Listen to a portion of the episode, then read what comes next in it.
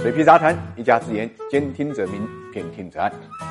开会呢，一般是要解决问题的。几期峰会不但没有达成任何协议，反而呢，大家不欢而散。我们看看网络上这张照片，特朗普坐在中间，默克尔呢撑着这个桌子上呢，正好在跟他说什么。其他几个国家领导人呢，都是站在旁边。这张照片呢，不同国家的摄影师以自己的国家领导人为中心，从不同的角度拍出去，显出不同的神态来。网络上最有意思的解读，特朗普就像个大地主坐在中间，周边都是贫农代表围着他诉苦，要求他开仓放粮。那么默克尔呢，就成了贫农推举的代表。安倍站在边上呢，特别像特朗普的一个家臣。这张图比较形象的展示了美国和 G 七其他成员的一个关系，尤其是在打贸易战的关键时刻，特朗普的个性啊是见谁怼谁，不光是呢在跟中国进行贸易谈判，同时呢对欧盟啊、对加拿大、对日本呢，包括韩国一点都不客气，甚至近邻墨西哥都是这样征收关税啊，一点都不手软。你比如钢铁，它要求增百分之二十五，那么铝制品要求增百分之十。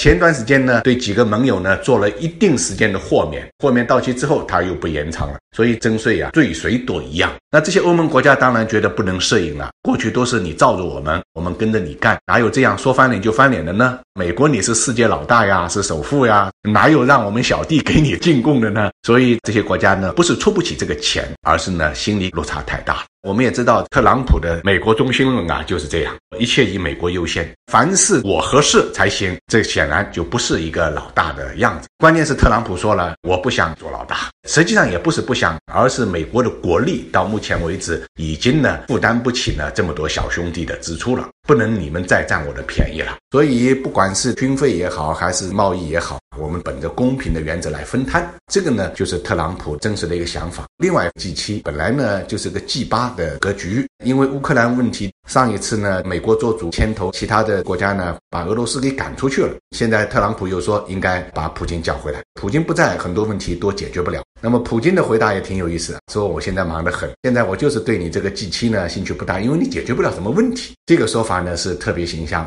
普京现在在哪里呢？普京正好在中国的青岛参加上合组织的会议。那么两个会议同样是开会，你一对比你就知道了。上合组织成员国的会议啊是其乐融融，皆大欢喜。在中国的组织下呢，未来五年的区域性的合作呢都达成了很重要的协议，包括印度和巴基斯坦这一对冤家呢都加入到了大集体里面来。应该讲，上合组织呢越来越体现出了它的魅力。相比之下，G 八变成了 G 七。现在特朗普呢又公开翻脸，而且呢拒绝承认、拒绝签署公告，并且呢直接说东道主加拿大总理撒谎。看来会议真的是开不下去了。以后还有没有 G 七也是一个悬念。不过，如果真的是解决经济问题的话，或者说是大的区域问题的话，在目前这个格局之下，任何离开中国或者离开俄罗斯这种会议的讨论呢，我觉得意义都是不大的，因为你都不可能采取单方面的行动。与其开出一肚子怨气来，还不如不开。